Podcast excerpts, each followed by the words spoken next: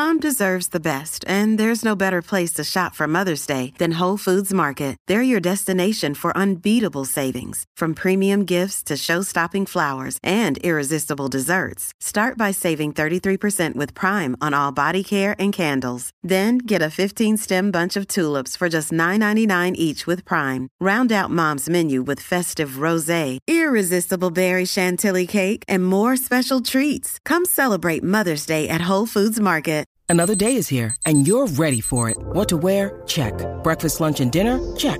Planning for what's next and how to save for it? That's where Bank of America can help. For your financial to-dos, Bank of America has experts ready to help get you closer to your goals. Get started at one of our local financial centers or 24/7 in our mobile banking app. Find a location near you at bankofamerica.com/talktous. What would you like the power to do? Mobile banking requires downloading the app and is only available for select devices. Message and data rates may apply. Bank of America N.A., member FDIC. Hi, I'm Keegan. And I'm Madigan. And you're listening to Your Angry Neighborhood Feminist. This is a podcast where we explore the world through our own personal feminist perspectives. I always forget to say that. Like, there's always a pause. And then I know. You're like, I'll pick it up. It's fine. I think we don't know whose turn it is. Yeah. Because for a while there, we were, like, switching off every time. But I think doing the mini-episodes has been kind of, like, wait, which fucked one? Up our groove. And then also I'm just kind of like, I'll just let her do it. And, like, a lot of times I forget what I'm supposed to say there, even though we've said it a million times. Yeah.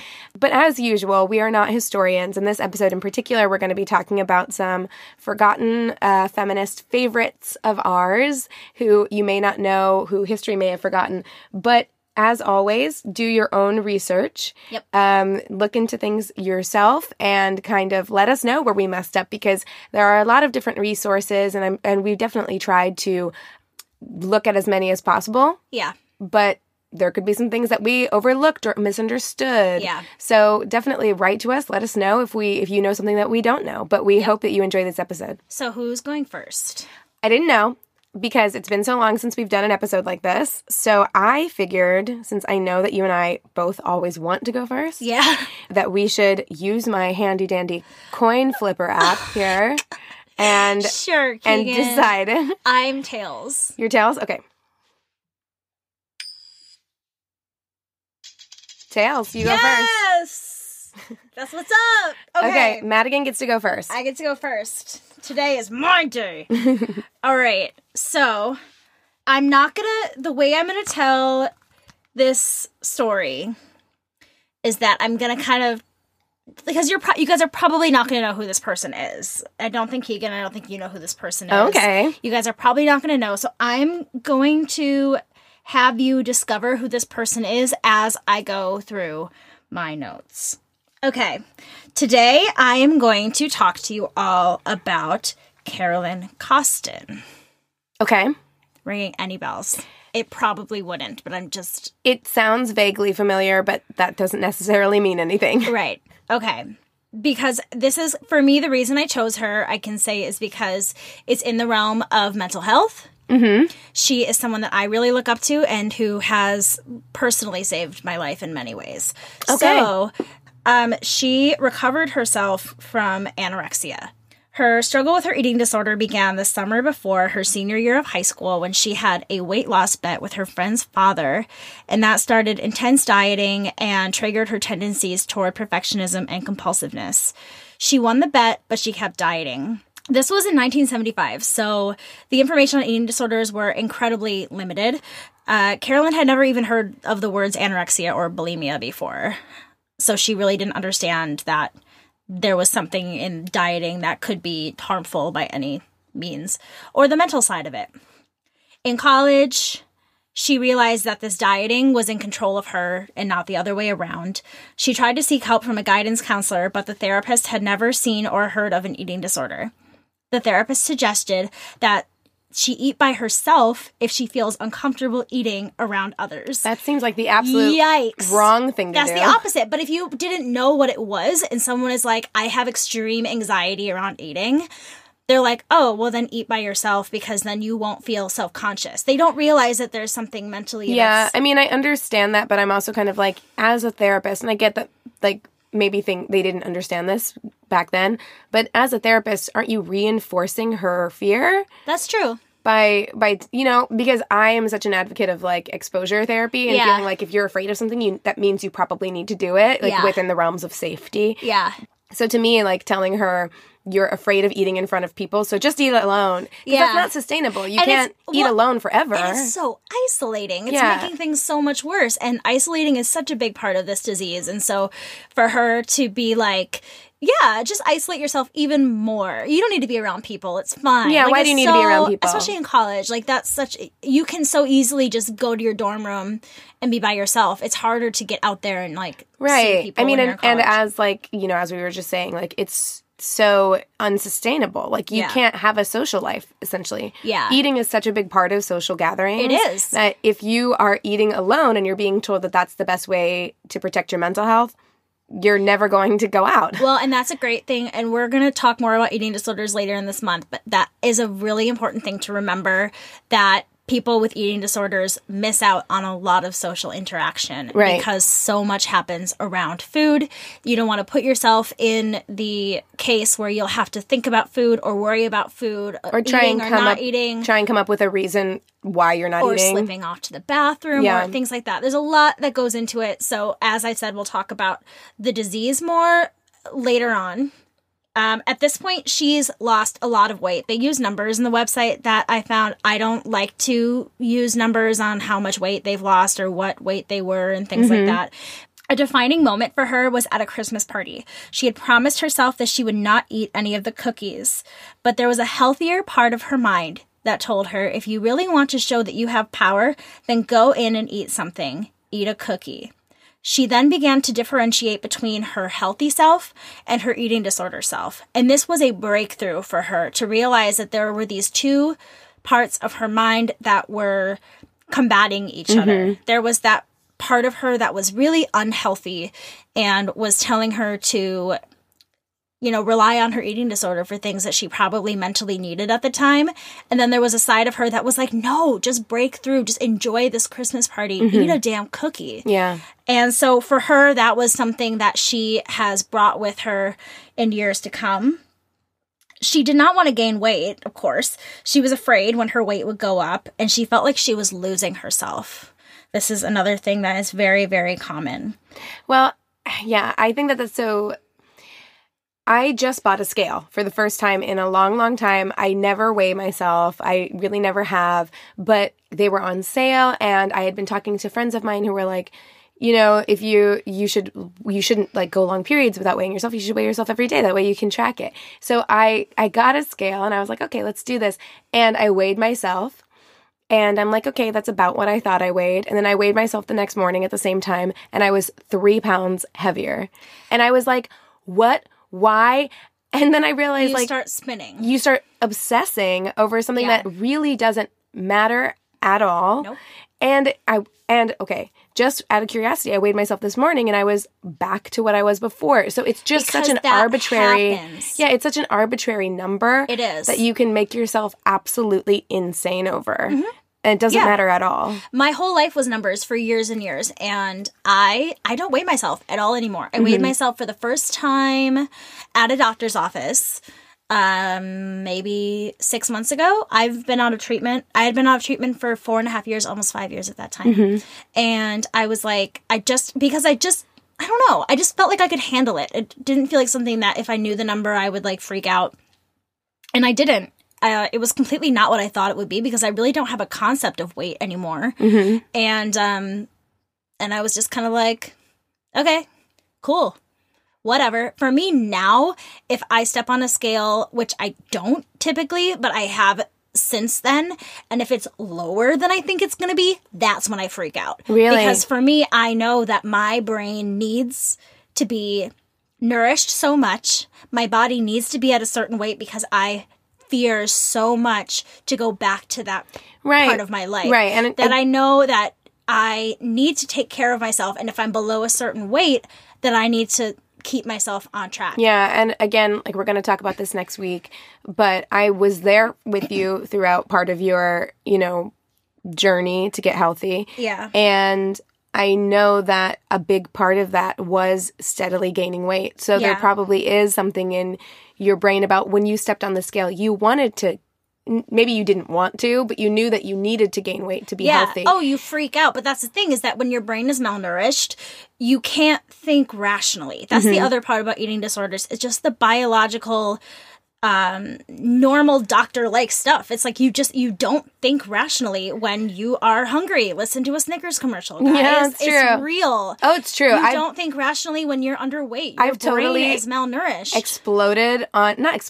I've definitely found myself being really annoyed with Anthony sometimes, and I'm like, he didn't even do anything to me. I'm just hungry. Yeah. And I've told him that before. Being hungry all the fucking time, ravenously hungry, and then being horrified of your refrigerator, horrified of your kitchen. Yeah. It is turmoil. It's absolutely horrible. So luckily for her, this is something that she is starting to recognize, and she's starting to question. She's not just saying, okay, this is how it is. She's starting to realize things about herself.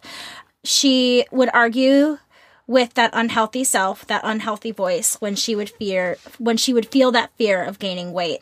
She knew to take weight gain slowly, which is really smart, because some people can, like eating disorders, you can kind of bounce around. You can have anorexia and then be diagnosed with a binge eating disorder, because you just can go from one side to the other, because you're so malnourished that then you'll binge and get used to binging and then go to the other side, and then maybe you'll throw it up, and then you'll throw some bulimia in there, and it's just a fucking clusterfuck. Hold on. So she's not seeing anybody. No. She's doing this herself. Yes. That's incredible and difficult. So difficult. So, and as I go, you'll start learning about who she is. So she is like, I know I need to gain weight, but I'm not going to gain it too fast, because there could be serious health complications and gaining weight. How is she that clear-minded? Right? I don't know, but she is just questioning everything in herself. And she also knows that it could be traumatizing if she gains too much weight too fast, which is true. So really, there was just something, like, she was meant to be this person that she turns out to be. And I really, just all of this to me is just fate. She was a junior high teacher. And she taught for about 8 years. She loved her job. And while she was recovering, it was a nice distraction for her to really give herself to her students. She then began to work as a high school counselor. She went back to school, and she became a licensed therapist while continuing to teach. She left teaching in 1984 and began her private practice. She ran hospital eating disorder treatment centers. She ran 2 eating disorder support groups, and she treated her first eating disorder patient in 1979, who I believe I know this person. Really? Because this person was a... she wasn't a therapist, but she would spend the night at Nido most nights. And then, so she would have, like, the late night snack with us, and then she would eat breakfast with us in the morning. And just in case you don't know what that is the treatment center that Madigan went to, that we'll talk more about in the coming weeks. Yeah. Even just in a few minutes, maybe. Oh, okay. So I think I know this woman. They don't give her name, obviously, but I think I know who they're talking about. So she eventually decided that she didn't want to be in a hospital environment any longer. She observed that individuals with eating disorders are often disconnected with soul and nature, and thought a beautiful environment in nature, along with cognitive behavioral therapy, medication, and group therapy, would be an ideal treatment center. Which is really, I mean, that's the cornerstone for most rehab centers. Well, here you go. She opened Monte Nido, which means Mountain Nest, in 1996 near her home in Malibu. She is the founder of residential treatment. So that's exactly it. She set a precedent for all of these other places. And even when I was in treatment in Minnesota, they used her books as a way of guiding them into how to help us get better. I've always been in a home. I've never been in a hospital setting. Thankfully, I've never had to, like, get a tube in my stomach. Yeah, well, I think a hospital setting is not conducive to... No, if you need medical help, like physical medical help, then yes, but then usually what they'll do is then they'll transfer you to some sort of home. Right. And it makes for such a difference. And this is what her website says. It says, Monte Nido offers treatment settings I would have liked to have available to me when I was suffering from my own eating disorder. Located in beautiful home-like locations which promote tranquility and connection to nature, providing an environment conducive to healing. By disclosing my own recovery, I have attracted numerous qualified, compassionate, and strong recovered professional staff, as well as excellent staff who do not have an eating disorder. And that's something that I want to start to bring up now that she doesn't use the phrase that she's in recovery. She considers herself to be recovered. Mm-hmm. While you are, if you're an alcoholic, they say you're always in recovery. Always an alcoholic, yeah. With food, it's a little bit different. You can't just, like, with drinking, you can quit drinking. Right, you can't stop eating. With an eating disorder, you can't stop eating, or you can't just start eating. And it's, the lines are really blurry. And that's something for me that I truly feel like I have been recovered from. Mm-hmm. I don't feel like this is a daily struggle for me. I feel like my struggles with food and my body are normal societal things that I'm smarter about now. Right. And I'm able to look at, kind of like she did, I'm able to look at myself and question things and move forward. And Carolyn says, I created Monte Nido as a soul school that will help people learn to take care of their precious, quote-unquote, earth suits. I've always, she's the raddest. She's so funny. She's so vibrant. Her, like, vocabulary when talking about stuff is just hilarious. I love her. I have always felt that the universe blessed Monte Nido with a certain magic, and that fairy dust finds its way into everyone who crosses the threshold. It is an amazing, magnificent, challenging, rewarding, and spiritual soul journey. In 2017, the Carolyn Costner is an Olympic figure skater. Oh, really? Yeah. I was like, who's that? Kevin Costner's wife? No. Carolyn Costin, she created the Carolyn Costin Institute, and that was a place created to coach people in how to treat eating disorders. She now spends her time directing her treatment centers, not so much anymore. I think this is kind of an outdated website. Speaking and contributing to multiple organizations that support eating disorder treatment and prevention. She coaches therapists, chefs, and recovered individuals who want the skills to help others recover. These skills are not taught in traditional counseling or therapy programs, such as how to eat with clients, taking them grocery shopping, and buying new clothes. That was a big thing, because you're cooking in a kitchen with a chef who is trained. It's not just like a regular chef making you food. This person knows what you're going through, eats meals with you, and makes you really a part of the whole meal creating experience, which you can't do right away. When you first go in, you are not allowed in the kitchen at all. And then they slowly kind of start integrating you into that part of the treatment world. Just trying to develop sustainable skills for what life's going to be like when you get out. Yes. At first, like, you know, there's certain rules where you can't, because, you know, maybe they'll be looking for calories on boxes, or maybe they'll be sneaking food. Like, doors are locked. Things are, you know what I mean? Like, it isn't just a normal home where you can come in and out. But because this addiction or this disorder with food, disordered eating, whether it be like binging or restricting food, because it is different from other types of addiction like alcoholism or drug use, where you can't just stop it. You have to learn to integrate into it. You have to learn how to be around food and change your relationship with food and learn how to cook and do all those things to live your life outside. Yeah, exactly. Yeah. And what's great is you are physically merging that unhealthy and healthy part of you, and mentally merging that healthy and unhealthy part of you. And it's all kind of going together. And as you go on, you know, you start doing circuit training, and you go on long walks, and you do all these things on how to live a healthy lifestyle. She is a big yoga enthusiast. And so she has actually a book about recovery and yoga. Let's see. I love yoga. Else? I found yoga to be, because I'm not an. I've always hated it. Really? I like it now, but I didn't like it then, because I didn't like anything that made me stop and feel too attached to my body. And yoga was something that, like, makes you feel everything. But I think that's part of why it's so helpful. Exactly. Especially like, because for me, like, I do not like working out. Yeah. But yoga. For me, and look, we can get into and will get into all of the things that are potentially problematic about the westernization of yoga practices. Yes. But for me, yoga totally helped me feel connected spiritually and mentally. Yep. And so it didn't just feel like a workout. It felt like it felt like mentally overcoming something. When you're in pain and holding a position and like having to mentally work that out inside yourself is really awesome and cool. I agree. Yeah, and that was something that for me, for a lot of my recovery, was I just felt so uncomfortable with, and it was really difficult. She is a board member of the International Association of Eating Disorder Association. I say the same thing. I can never say association. God.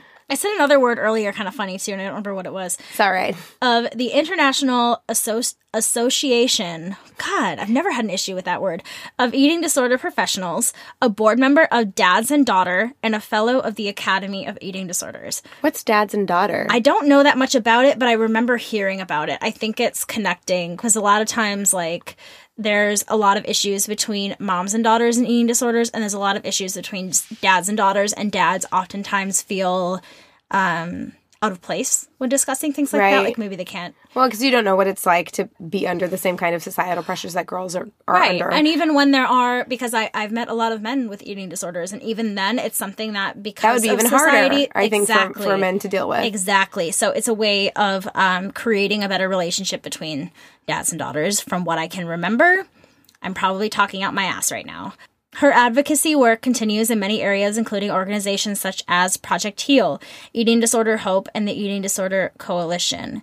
She has written many books in multiple different languages, including Yoga and Eating Disorders, Ancient Healing for a Modern Illness, 8 Keys to Recovery from an Eating Disorder. Read it. It's amazing. The 8 Keys Workbook, Your Dieting Daughter, which is Antidotes Parents Can Provide for Body Dissatisfaction, Excessive Dieting, and Disordered Eating. My mom read that book. Mm-hmm. The Eating Disorder Source Book. There's a first and second edition, and 100 Questions About Eating Disorders. So she is like, she really is kind of the founder of eating disorder treatment. She is the founder of eating disorder treatment. And so she's written all these books for people all over the world. She travels all over the world. She's opened so many different centers and is really so personally attached to all of them to make sure that they are exactly how she wants them to be and that her practices are continuing. That's really inspiring. Because the amount of, like, she's literally dedicated her entire life to this. Yeah. It's been something that's kind of been like a passion project for her entire life. It's her life's calling. It's her life's work. And that's what I'm saying. When her mind was coming up with these things and noticing these things about herself, it was fate. It was just like she had to go through that thing just to be able to help millions and millions of other people. Yeah. People, when I was at Monte Nido, came from all over the world. I had Canadian residents. I had residents from England, residents from Australia, from New York, from Texas, like, I think everywhere. Every now and again, there is just kind of like this perfect melding of there being a situation that doesn't have a solution, and it finds this perfect person who is searching for that solution, finds that solution within themselves, and says, like, no one else has to go through what I went through, and is going to create something really beautiful. Yeah. And that's what happened here. I mean, like, there were no resources for this issue, and she had to, like, I don't want to say she had to suffer, but she had to, like, deal with not having any resources. I mean, she did suffer. She suffered like the rest of us. And then she was able to just notice the things that she was suffering with and be like, there has to be a way out of this. You know what I mean? Which I never would have done by myself. She figured that out on her own, which is crazy. It's crazy. Anytime you're dealing with any kind of mental illness. I would say the same thing about any person who's managed to recover from extreme drug addiction on their own. Yeah. That is... amazing. Drug addiction too, because there's so many physical other chemical dependence, like, it's just, and all of that. God. It's amazing if you are able to, like, work your way out of that if you don't have any resources. Yeah. Now, fortunately, there are so many resources. Exactly. But in the past, there really weren't, and so this is incredible that she was able to do that, and then not only said, like, well, I'm better, so I'm good. Yeah. But was like, I'm going to help other people who also have this issue and to dedicate my life to it. And she has inspired others to continue that. And she is a person that inspires me to continue advocacy, which is why I don't pretend that I didn't have an eating disorder. Right. I don't like to hide away from the things that have hurt me in the past. Mm-hmm. I'm very open about those things, not only for myself and my own health, but because it doesn't do anybody else any favors for me being quiet. Yeah. And she is just the most amazing woman. Yeah. Like, you meet her and you want her to notice you. She's one of those people that you walk into a room and you just want her to. She has a radiance. Look at you. She does. And she's so about, her big thing is all about being your authentic self. Mm-hmm. And she is so her authentic self. And she makes others around her just be free to be who they are. Like, we went to the beach during a, like, alumni, like, retreat. And she and another woman, Anna Kowalski, who I love, who was a big mentor of mine, was like, don't worry about your bodies today when you're in a swimsuit. Just have fun. Do the things that you want to do. Love yourself. The hardest thing. And because you see these people that are all shapes and sizes who are the therapists and people that work there who are just have such radical self-love that you're just like, why on earth would I feel badly about myself when these people are just like, fuck it. Like, it's amazing. I love it so much that you chose this particular person to be your, feminist fave of the week this week, because I think it's really important. I remember when we first started doing the podcast, we got a message from someone who said, do you consider mental health to be part of feminism? She was my roommate, actually, my first roommate at Monte Nido. And it's absolutely, unequivocally, yes, is the answer to that. Mental health is such a huge part of like who we are and a huge part of just like being a healthy person. And it's so directly tied to societal issues of body shaming and body issues that this particular mental health disorder, that it's so important to talk about that. Yes. And I feel like just because maybe she hasn't come out and been like, I'm a feminist and I'm going to like do things that are overtly. If you were to ask her, she'd be like, yeah, I'm a feminist. Yeah. Like, duh. Right. But like in the public eye, she's not like, I'm an overtly... Yes. I'm a overtly feminist person, but she still belongs in this category, and I think more people need to know about her. So I love that she's your forgotten feminist fave. Yeah, you know? I wanted to do somebody that was a little bit different, and that people didn't know about and could read more about and learn more about. I mean, there's not a whole lot out there. You know, there's just a few articles, and she's written books. And watch a video of her talking; like you'll just feel warm and. To see her staff talk about her too, it's just great. I'm so in awe of people like that who just have that radiance. Yeah. Because I truly believe that is something that you're born with. Yes. This kind of like it factor that draws people to you and allows you to be charismatic. She would have made a really good cult leader. Yeah, I was going to say. As I was saying it, I was like, this seems so culty. I mean, I was going to say like, I think so often it can go either way. Yeah. Like when I did my Myers-Briggs test to like figure out who I am, I'm an ENFP. I don't remember mine.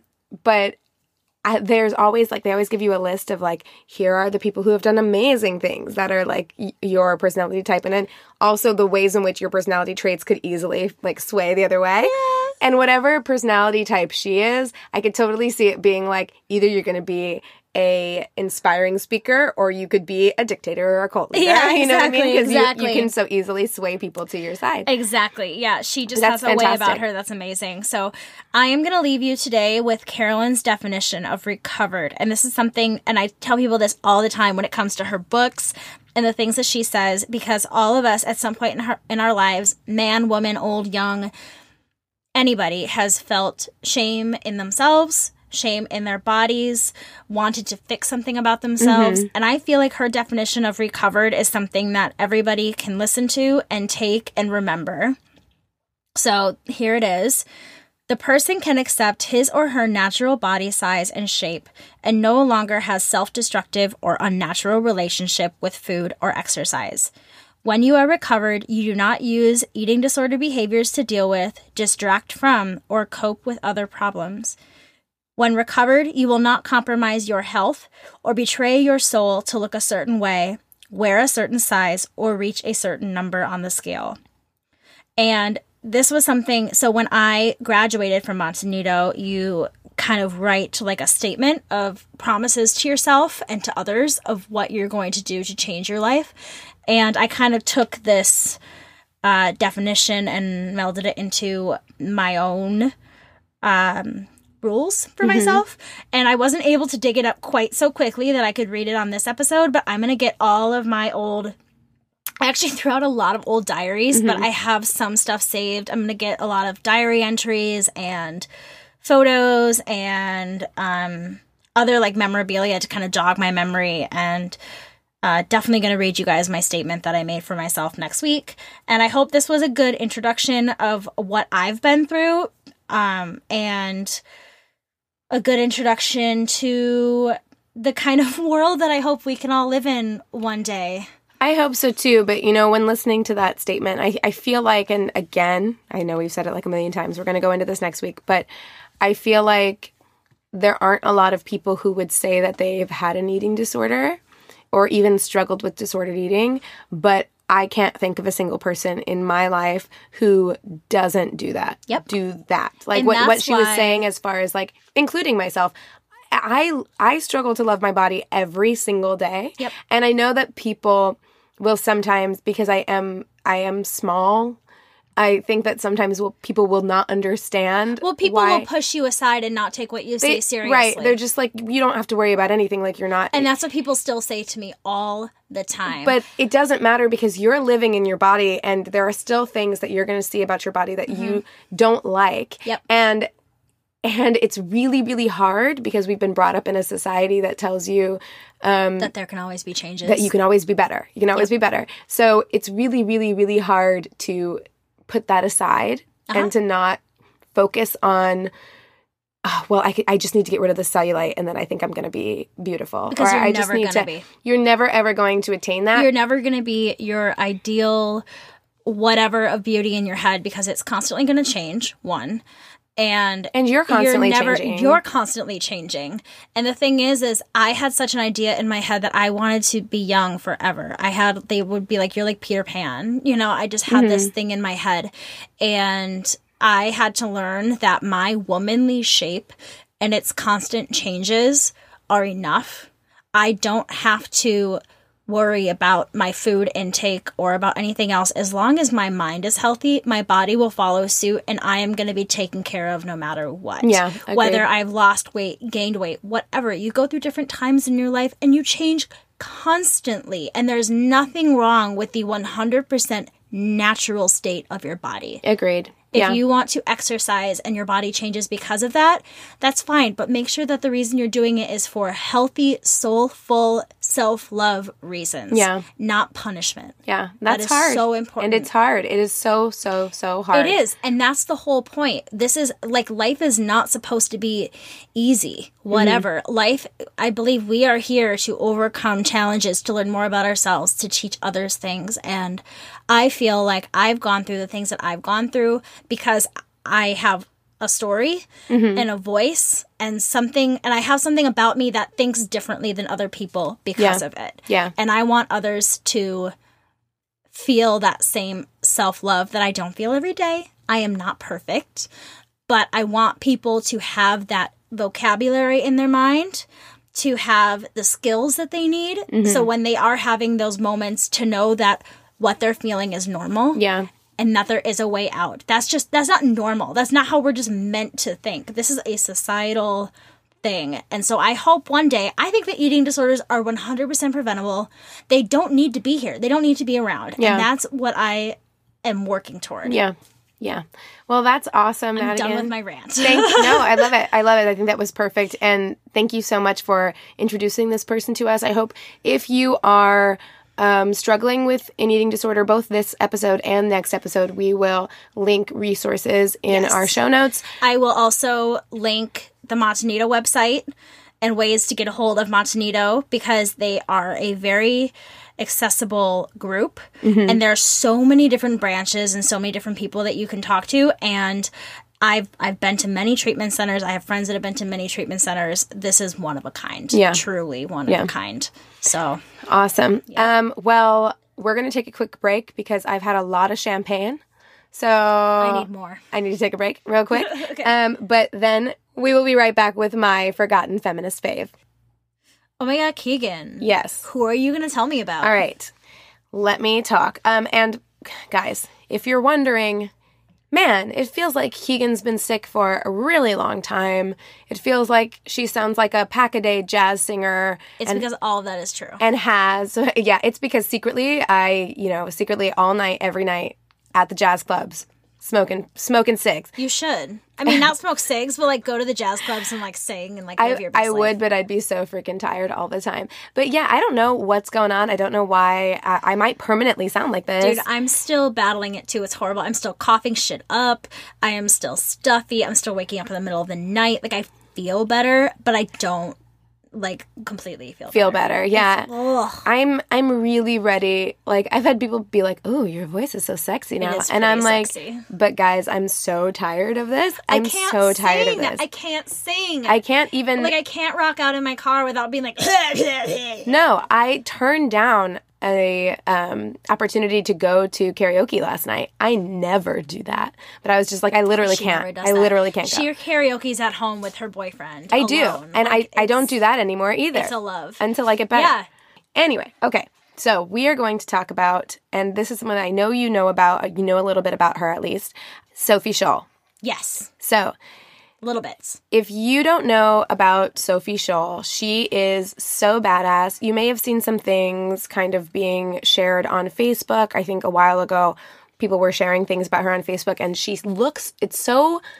she has such a joyful face, and she looks so modern when you look at pictures of her, because she had kind of this like shorter haircut in the 1940s. Well, Sophie Scholl was part of the resistance against the Nazis. She was a German girl. God, I'm so excited. Like, I knew the name, and I just Googled her and saw her picture, and I was like, yes! Yes, I want to know all about this woman.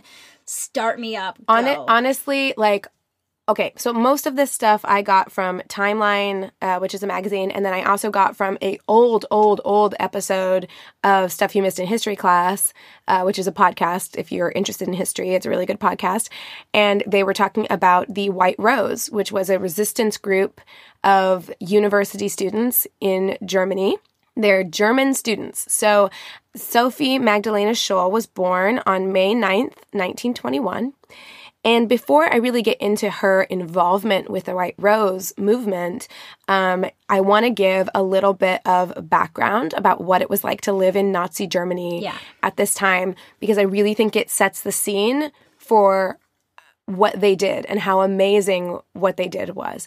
So during the Nazi totalitarian regime, indoctrination started in preschool, where children were encouraged to denounce their own parents or family members for making Youth. Yeah, and she was a member of Hitler Youth. Because you had to be. You had to be. Well, I mean, she believed in it, though, because it was like indoctrination began so young. Yes, you don't have a choice. Yeah, that people were encouraged to denounce their own parents, family members for making derogatory comments about Hitler or the Reich. As a child, she was a member of the girls' branch of Hitler Youth. And, again, that was super, super standard. Boys tended to join a group called German Young People at the age of 10. After they've been investigated for racial purity, they would be allowed to join German Young People. Please, I want someone to make sure that Hitler had no, quote-unquote, racial impurities and get back to me. He for sure did. Yeah. Like, he was part Jewish, like without question. Fucking on. Yeah, I'm sorry. Continue. Yeah, I could talk about this shit. You know my love for World War II. Oh, you're gonna love everything. This. I could talk about this shit all day. Yeah, let's do. You're gonna love this.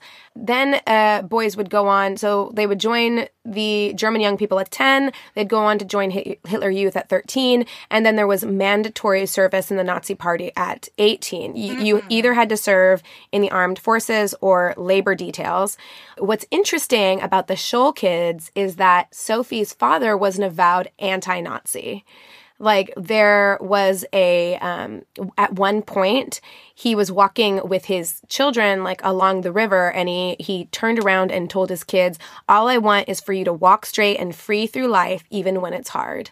He was completely anti. And how were they so pro Nazi? Because it started so young. I mean, in elementary school, in kindergarten or whatever their equivalent was. Yeah, but you'd still think that their dad would be like, nuh-uh. Yeah, but I think it's so deeply ingrained in their societal culture. That's true. I'm not blaming the dad. I'm just No, of course.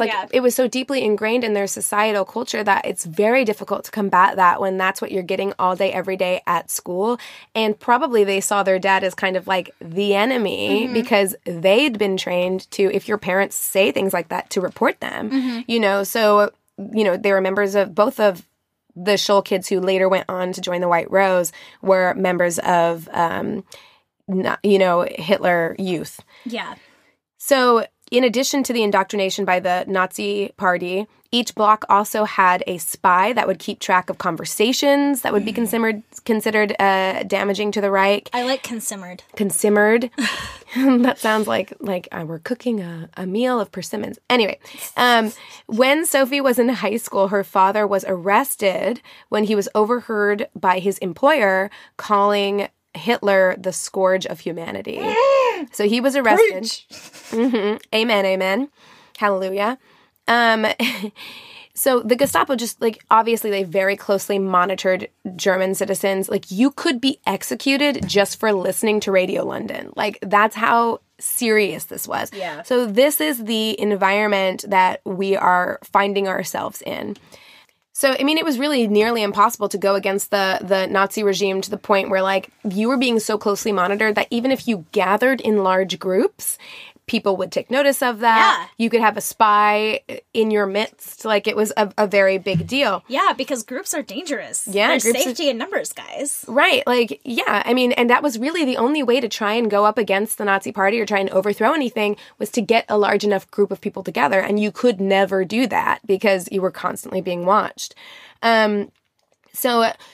During this time in Munich, a group of students got together and they formed this party called the White Rose, which was a resistance movement of university students, angsty teenagers, people in their early 20s, who, as we know, are the most likely to be the most protesty group of people. Yes. They got together because they were, serving in the Nazi party. Most of these were medical students, so they were serving as medics, and they saw a lot of the atrocities that were being committed, especially against, Jewish people. And for a lot of these people, it was very personal for them. It was Sophie had a friend who, when she joined Hitler Youth back in the 1930s, she joined Hitler Youth and she wanted her friend to join with her, and her friend could not join because she was Jewish. Yeah. And so those little things started chipping away at her. Yeah. As far as she knew that they were very, she knew that she didn't feel she wasn't 100% right about it. So in June of 1942, Sophie was sitting in a lecture hall at the University of Munich when she noticed a slip of paper underneath her desk.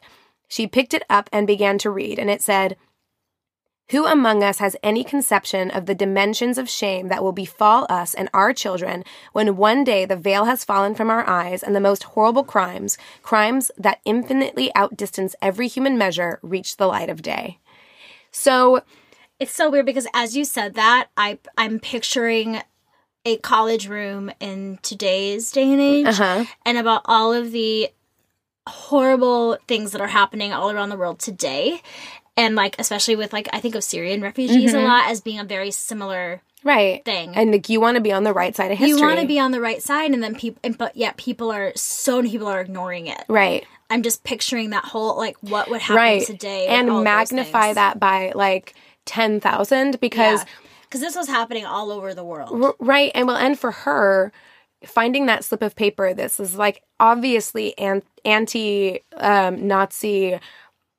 pamphlet, she found it, and if she didn't turn it in, that was also jailable offense. Yes. So she was faced with kind of this decision of I don't know what to do. So she took the pamphlet, she put it in her backpack, and she didn't say anything to anyone, and she went to her brother Hans's apartment.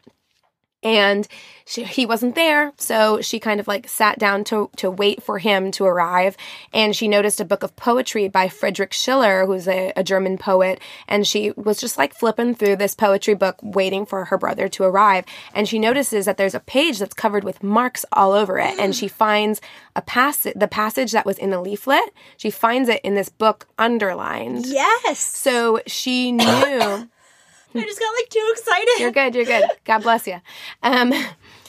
So she knew that her brother had to be involved. Yes. In whatever Hans. This was. But it terrified her because that is such a scary thing because any of this could be an executable offense. Yeah. So she was really scared. He arrived, and at first she kind of confronted him about it. He was kind of no, tried to talk his way out of it. But then other friends arrived who were also members of the White Rose. And at this point, she got to talking with them, and she begged her brother to be involved. Like, she wanted to be involved. Did she tell him about the pamphlet? Yeah. That's how she confronted him, because she was like, I found this pamphlet. You have this, like underlined in your book. What the hell is going on here? So... That could have gone so badly. Like, what if you had a sister who was like, "I'm going to turn you in," you know? Yes, because that's the thing, is that you're taught that it's brother against sister, it's parent against child. Like, this goes past blood. It reminds me of Divergent. I don't remember faction over blood. Yeah. So he basically finally yielded and was like, fine, you can be part of the White Rose. And from that moment on, she was like super involved. And here's a fun fact. So this is before Sophie was involved, but still a really like cool fact. So Hans was one of the founding members, essentially, of the White Rose. And he was one of two people who began creating these leaflets and pamphlets. And so he would type them out on a typewriter. And the very first leaflet read, "Nothing is so unworthy of a citizen than allowing itself to be governed by an irresponsible clique that has yielded to base instinct. It is certain that today every honest German is ashamed of his government." And they created, this was the very first leaflet, they made 100 of them, and just to kind of show you what kind of state they were living in, 35 of those were directly turned into the Gestapo. So 35 of the people who found those, and especially because this was also extremely dangerous because they were mailing these leaflets out in the beginning, and paper was a very limited resource. So anyone buying mass quantities of paper or postage... It was like a red flag. Right, it was like a red flag. Like, people would be looking at you. So that was incredible. So then she started participating with them, distributing leaflets and graffitiing the city. So they all were. Oh, awesome. Every member of like the White Rose was involved in some aspect of this. So they would graffiti things that said like "Down with Hitler," "Hitler the mass murderer," or "Freedom," like across buildings all throughout Germany. And like, these people didn't have to do this. Like, they were Germans, they were safe. Yeah. You know, they were from essentially pure blood German families. Yeah. They didn't have to put themselves in this kind of danger. Yeah. But they did.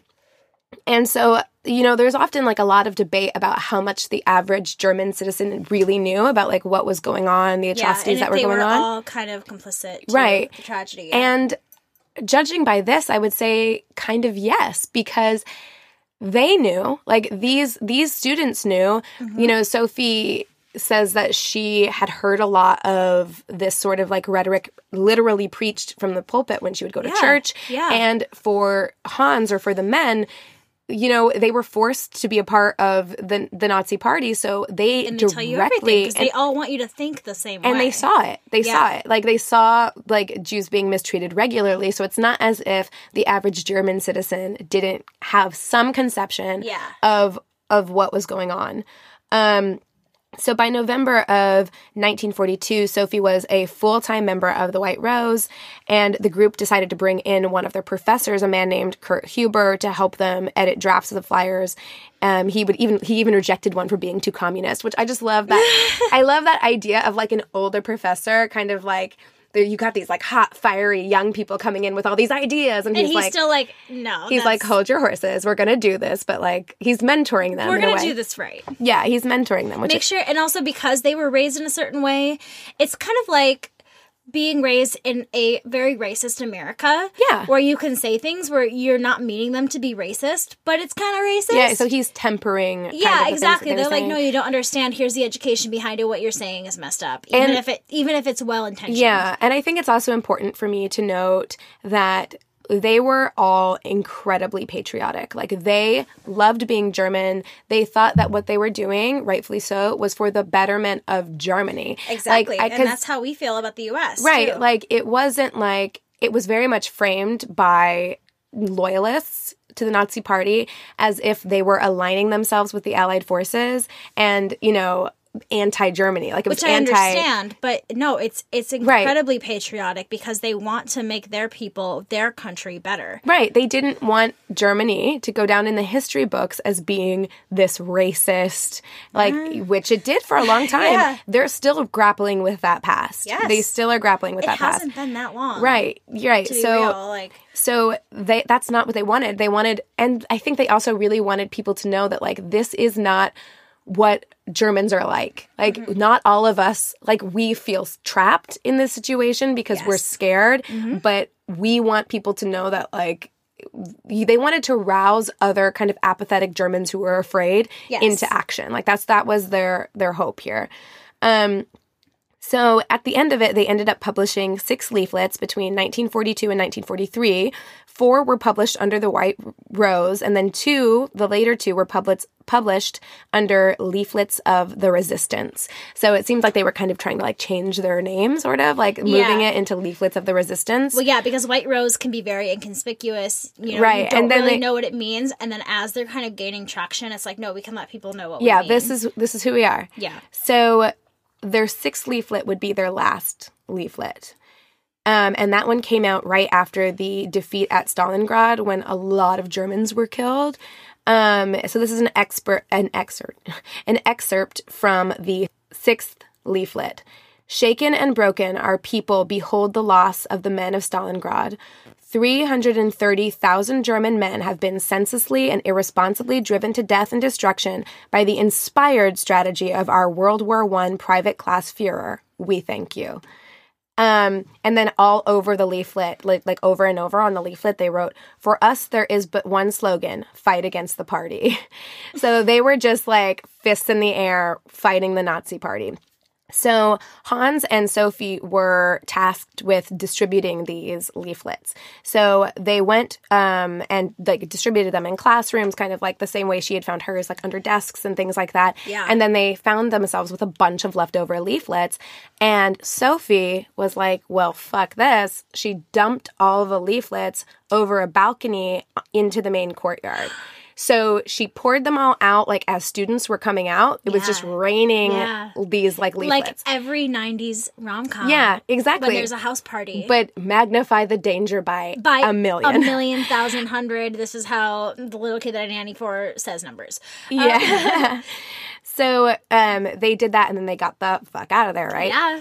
And but what had happened was a janitor saw them do this and reported them directly to the Gestapo.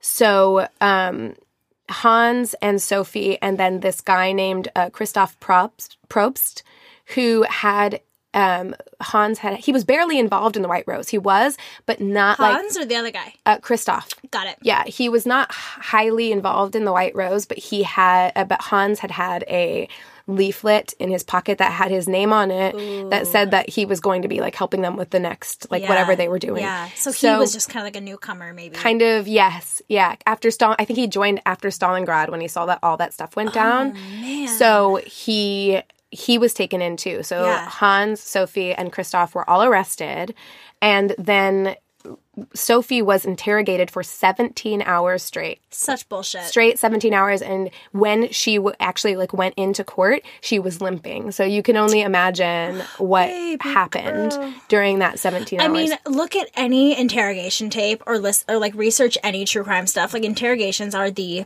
fucking worst. Especially back then when there were literally, even in the United States, no protocol for how you would treat people who were suspects. Because they were criminals. There was no, like, or you assumed that they were. Kind of, exactly. Even if they weren't criminals, in their minds, they were like, well, they should be treated as such. And 2, we're talking Nazi Germany. So we're also talking, like, they consider you a threat to the Reich and a traitor. Yep. And so no mercy. So, yeah, she ended up, it was like a couple, so they were taken into custody on the 18th of February, 1943. And then it was 3 days later that they were put on trial. So she walks into trial on February 22nd, and the judge was not sympathetic, obviously.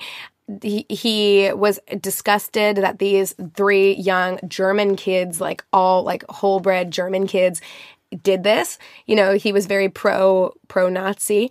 And so Sophie speaks out of turn to the judge when he is kind of like reprimanding them and said, somebody, after all, had to make a start. What we wrote and said is also believed by many others. They just don't dare express themselves as we did. And later actually says to the judge, you know the war is lost. Why don't you have the courage to face it? Ugh. Yeah. Sophie! And I want to say she's a 21-year-old girl. Sophie! Like, who just really in the face of these... Because, I mean, at this point, you know. Like, this guy, your fate is in the hands of this judge. And she's like, I'm going down. I'm going to fucking go down with a fight and with power. Right. She knows she's going to be executed, essentially. Oh. So she's just like, I'm going to say whatever I want. Keegan, this is the best story she's in the amazing. World. This is the best story in the world. Keep going. You. She's amazing. So the Scholl parents found out what happened. Obviously, these two of their children. Yeah. And they tried to get into the trial, and they were, like, forcibly kept away. And at one point, one of the guards actually said to the mother that you should have brought up your children better. And the dad actually managed to push his way in before he was, like, pulled out. Yeah. And he was shouting, one day there will be another kind of justice. One day they will go down in history. Yes! I'm sorry if that was loud, but yes, 100 I know, it gives me goosebumps. Yes! It gives me chills. Ah! But poor Christoph. Yes, Christoph! He was a husband with 3 children. No. And his wife was still in the hospital from having their last child. No, he tried to say that he was suffering from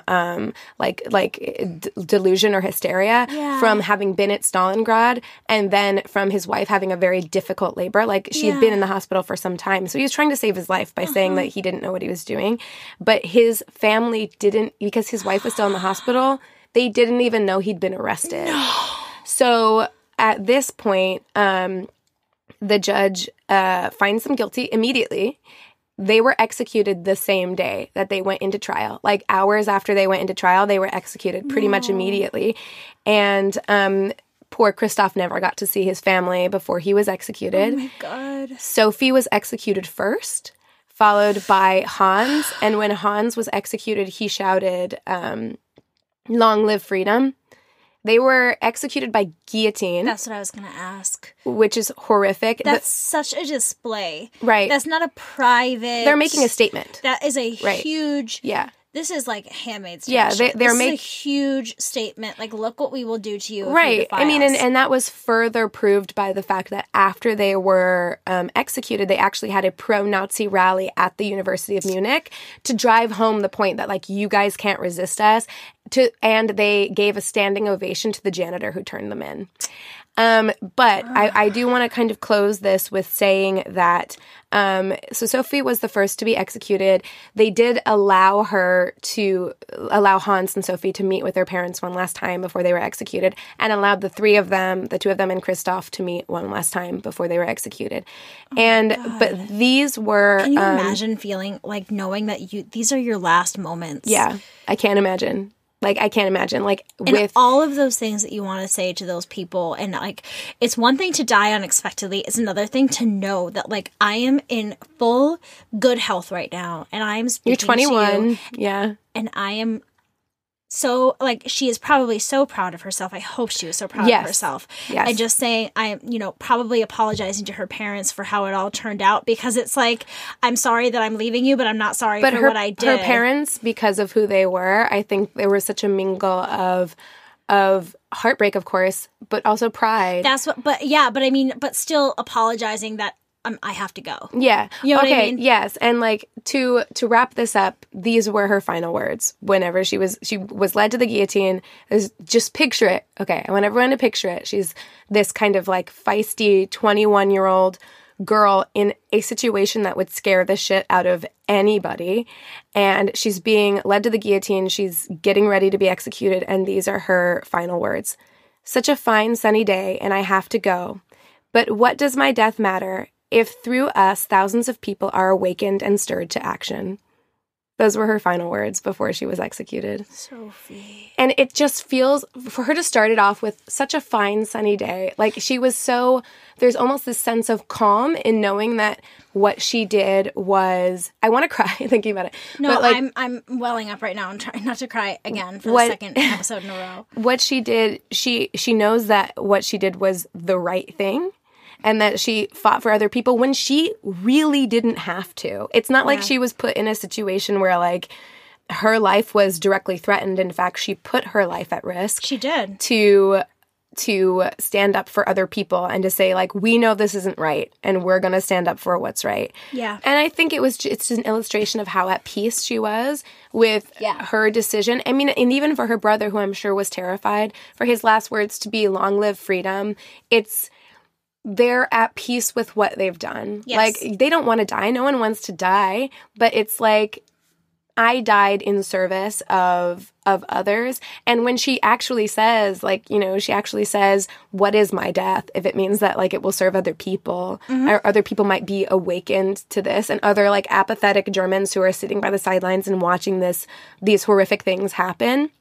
Like, look at your government. Take a close look at your government who's executing essentially children or people who are very young adults, you know, for nothing more than having a different belief and opinion.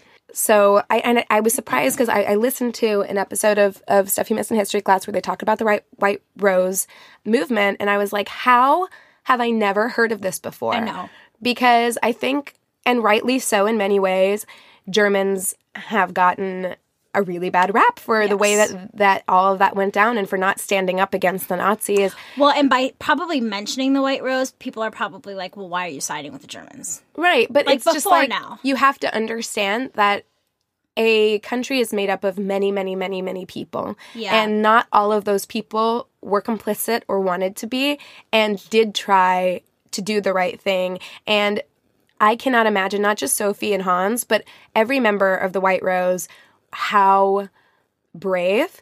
And after Sophie and Hans were executed, actually other members of the White Rose were executed in the following years after that. They were found and executed as well. But Sophie, just to me, is such a feminist icon. Not just a feminist icon, but just a historical badass lady of history who went in and unapologetically was just like, I know that what I did was right and let the chips fall where they may, kind of, you know, which is so freaking beautiful. So that's mine. Keegan, that was the best story ever. Thank you. Seriously. I remember the first time I heard about the White Rose, and I'm like, this is the most inspiring thing. Yeah. Why haven't we heard more about this? And I remember sending you being like, you've heard of this person, right? And you're like, yeah, oh my gosh, I want to know more. I mean, being like, I want to know more too. Yeah. So thank you for doing that story. You're welcome. And honestly, that was I'm so glad I didn't go first because I could not have followed that. There's no way. Oh, thanks. That was my God. So good. It was, I'm so happy that we did this episode. You know, I love my book report episodes. I love doing stuff like this. Me too. Why don't we just become a book report podcast? I don't know. It's too far gone now. I know. No, I like our other episodes too. Me too. I love these episodes so much because I learned so much and it's brought me closer to so many other women from my past. Agreed. I wear my Audre Lorde bag every day. I know. That's my purse now. I wear it because I carry lots of shit with me. And I did not know who that was before this podcast. And she is such an inspiration to me now, as is Sophie Scholl, as are so many of these other amazing women we talk about. We got an email from, I think it was Madison, sent us an email about how she didn't know who Claudette Colvin was and named her car Claudette. Wait, I don't remember that at all. Yes, in the first email she sent us, she said that she didn't know who Claudette Colvin was and she got a new car and named her car Claudette. Yes, and it totally... Auntie Claudie, and it totally, like, warmed my heart. So with that said, like, if you guys have any people who you want us to talk about, who you want us to research, please send them to us. We will do these all the time. We love it. Finding forgotten feminists or people who, like, maybe did something really amazing and brave and powerful who we don't talk about every single day, I think is super important. Or who you've always heard of and want to know more about. Because for me, I've heard about Gloria Steinem since I was little. But don't know a lot about her. Same. I know a little bit, but not a lot. Like, it's one of those things where you kind of have to be pushed into a situation to learn more more about someone sometimes. Like, in your day-to-day life, you're like I screenshotted Sophie Scholl. Oh, I got to read more about her. And then I get caught up with life. And oh, yeah. Happen. I save things on Facebook all the time when I see, like, a profile on someone I want to read about. And I don't, not that I forget, but it's just, like, there are so many things to look at that I don't always go deep dive into stuff. Which, same with this. I mean, I'd known about the White Rose. I knew about Sophie Scholl and read a little bit about her. But when we do these episodes, we're kind of forced to do, like, a deep dive into, like, what they're about. I'm talking, like, third page of Google, people. Yeah. Listen. My Google notes are, like, 5 pages deep, y'all. Like, come on. So, yeah, definitely if you have stories that you want us to tell, email us at neighborhoodfeminist@gmail.com. Also send us your sister solidarity stories. We've been getting more of those, and we love that. Love them. You can find us on Instagram at Angry Neighborhood Feminist. Definitely follow us there and send us your DMs. Yep. We always read the DMs. Always. If you want to stalk us personally, don't legit stalk us. Totally fine. But, like, my Instagram handle is She's Mad Again, all one word. And Keegan. And mine is Keegan.Winfield on Instagram. And I am on Twitter at Keegan.Win. Follow me because I have like 20 followers and I realize I'm never on there, but maybe I would be if if you were given I had more followers. We are also on Twitter as a podcast, which is YANF, YANF podcast. And again, we want to become more active in Twitter. It's really not our forte. It's not something that we really like. I did share something. I shared 2 things yesterday regarding the Santa Fe High School shooting, which we will touch on very soon. Yeah, we're going to touch on that in our What's in the News for the next episode. In our What's in the News segment, but I guess this is a good opportunity to say what do we say? Because it's something that's what is left to say? There's nothing left to say, really, but that our hearts go out to the people who were affected by that shooting, and we are going to do everything in our power to make a change. Yeah, I mean that's it. It's just like we're going to continue to make our voices heard in whatever way that we can to try and pass legislation to hopefully help prevent this from happening in the future. Guys, don't be afraid to look at the ugly stuff. That's the thing, is that sometimes I need a break, and I can't, like last night when I got home from work, I couldn't read any more articles about it. I had to kind of push it aside. But don't be afraid to look at the ugly stuff. I know it's hard, but push through, look at the ugly stuff, and do what you can to try to make it better. I know it's hard, and we are here for you. Yeah, and everyone needs mental health breaks, but here's the thing. Take a minute, take a breather, collect yourself, and get back in the fight, because because we have to. There's no place for complacency in this administration or really in this world that we're dealing with right now. It's an ugly world in a lot of ways, but there are, just like Sophie Scholl, like there are good people out there. And nothing is going to change without those people. Right. And all of us need to be kind of like putting our voices together and pushing for change. And being on the right side of history. That's right. We don't, let's go down in history as the Sophie Scholls. Let's not go down in history as the people that just stood idly by. Right. It is our time to make a difference. And, kind of on the same lines as that, they were fighting for a better Germany. And I think for us here in America, I know we have listeners who are not American listeners, but for us here in America, I think we are fighting for America. Like I love my country. I feel like I am a patriot to my country. I love my country, and I want to protect it, and I want to see it. It is hard to love. Of course, but it's like anything else. It's like anything else. It's my home, and like I want to protect it, and I want to see it do better, and I want to see it fall on the right side of history, and as we have for years in the past. And now it's suddenly like we are not seen as the greatest country in the world. And that is Donald Trump's whole thing. I mean, I could go so far into this. Right. But, we need to be on the right side of history. We need to keep fighting for that, even if we are not. And even if we are not on the right side of history, we can be known individually and know that we did right. Yeah, that's important. So, and that's why you guys are so amazing. And that's why we feel so supported. We love you guys so much. Yes. It feels dumb even promoting our podcast after all of that kind of stuff. It just feels so insignificant. But if you love us, review us on iTunes, rate us, listen on Radio Public, whatever. Again, it just feels so trivial to talk about. I mean, it does, but here's the thing, like, for us to do what we do, we need you. Yeah, we do. We really do need you guys. And that's why, I mean, that's not the only reason that we love and support you guys, but your love and support for us. It means a lot to us. It means so much to us. Like, I really cannot stress that enough. And thank you for listening to our stories today. Thank you for tuning in with us. Hope you learned a little something. Let us know if it affected you in any way. Yes, please. Always reach out to us with anything. And I'm sure this episode is starting to get to our mark. So, yes. Oh, yeah. Okay, so guys, with that, we encourage you to rage on. Bye. Love you.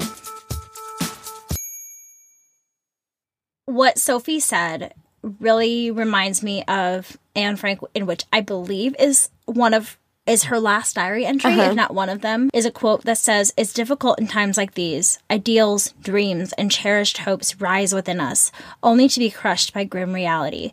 It's a wonder I haven't abandoned all my ideals. They seem so absurd and impractical. Yet I cling to them because I still believe, in spite of everything, that people are truly good at heart."